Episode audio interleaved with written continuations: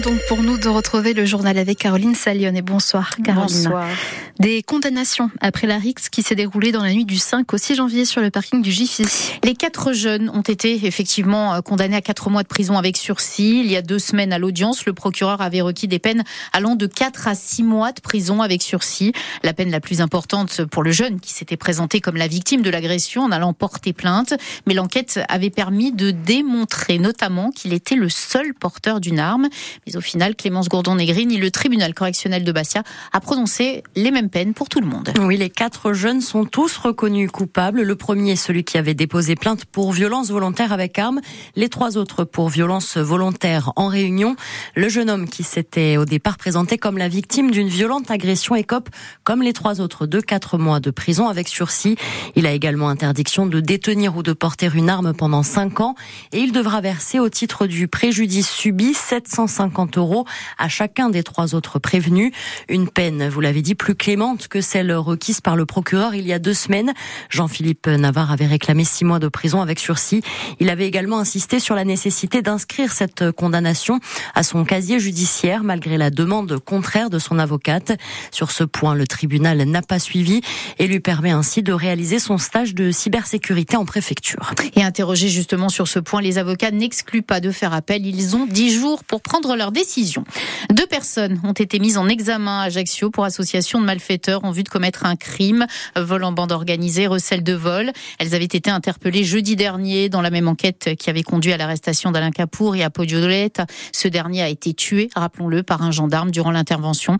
Leur placement en détention provisoire a été requis par le parquet et puis finalement, un seul a été placé en détention. Gérald Darmanin a opté pour un format resserré ce soir pour le dîner Place Beauvau avec les élus corses. Un repas qui pourrait durer toute la nuit s'il le faut, a indiqué Gérald de Darmanin, et ce afin de confronter les textes, celui du ministre de l'Intérieur d'un côté et celui dont les élus insulaires ont accouché dans la soirée de vendredi, un dîner auquel les parlementaires nationalistes ne sont pas conviés, à l'image de Michel Castellani, député de la première circonscription de la Haute-Corse. Pour lui, au-delà de ce qui va se décider ce soir, eh bien, il faut être, il faudra être très attentif pour la suite. Les élus de la Corse ont, ont signé un texte solennel qui est très important, je l'ai dit. Maintenant, il va falloir euh, que ce texte fasse son chemin. Donc, euh, convaincre, discuter, euh, vous, euh, préciser exactement les contours euh, de ce qu'on y met. Et là, évidemment qu'il faut être raisonnable. Il ne faut pas demander n'importe quoi. Mais nous, je pense que nous sommes quand même des élus responsables. Notre seul objectif, c'est quoi ? C'est d'améliorer la situation en Corse. Situation sociale, économique, culturelle. Vous voyez bien que nous sommes en train de tout perdre en Corse. Il n'y a pas besoin de... Il suffit de regarder la société. Est-ce qu'il y a un problème, en revanche, sur la, sur la forme, notamment concernant ce dîner auquel vous n'êtes pas convié ce soir ? euh, Gérald Darmanin euh, navigue comme il, comme il croit devoir le faire, très bien. Il reçoit des gens, il discute, mais il ne faut pas oublier une chose. C'est qu'il y a un processus qui a été lancé il y a très longtemps maintenant. Il y a eu des réunions de travail considérables et, et, et la légitimité, elle est là. Il n'y a pas d'autre solution que de réunir ce qui s'est déjà fait à Beauvau. C'est un village corse de cinq cents mètres carrés qui a été inauguré en grande pompe en fin de matinée au Salon de l'Agriculture à Paris. Inauguration en présence de Gilles Siméoni, de quelques membres de l'exécutif et de Michel Castellani. Ce matin, le président de l'O D A R C lui a délivré un message sur l'avenir de l'agriculture en Corse, la transmission.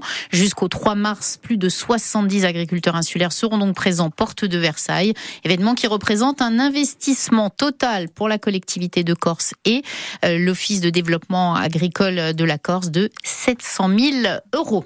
L'Elysée a annoncé de son côté la tenue mardi à Bercy autour des ministres de l'économie et de l'agriculture d'une réunion sur les plans de trésorerie des agriculteurs et la manière de les aider avec le fisc, les banques, les assureurs, la mutualité sociale agricole. Le chef de l'État a demandé un recensement départemental de toutes les exploitations en difficulté nécessitant un accompagnement en matière de trésorerie. Et puis la a demandé également à Bercy de lancer un chantier sur les prix planchers. Voilà, l'actualité, c'est également quand vous voulez sur nos réseaux sociaux, mais aussi sur notre site bleu R C F M.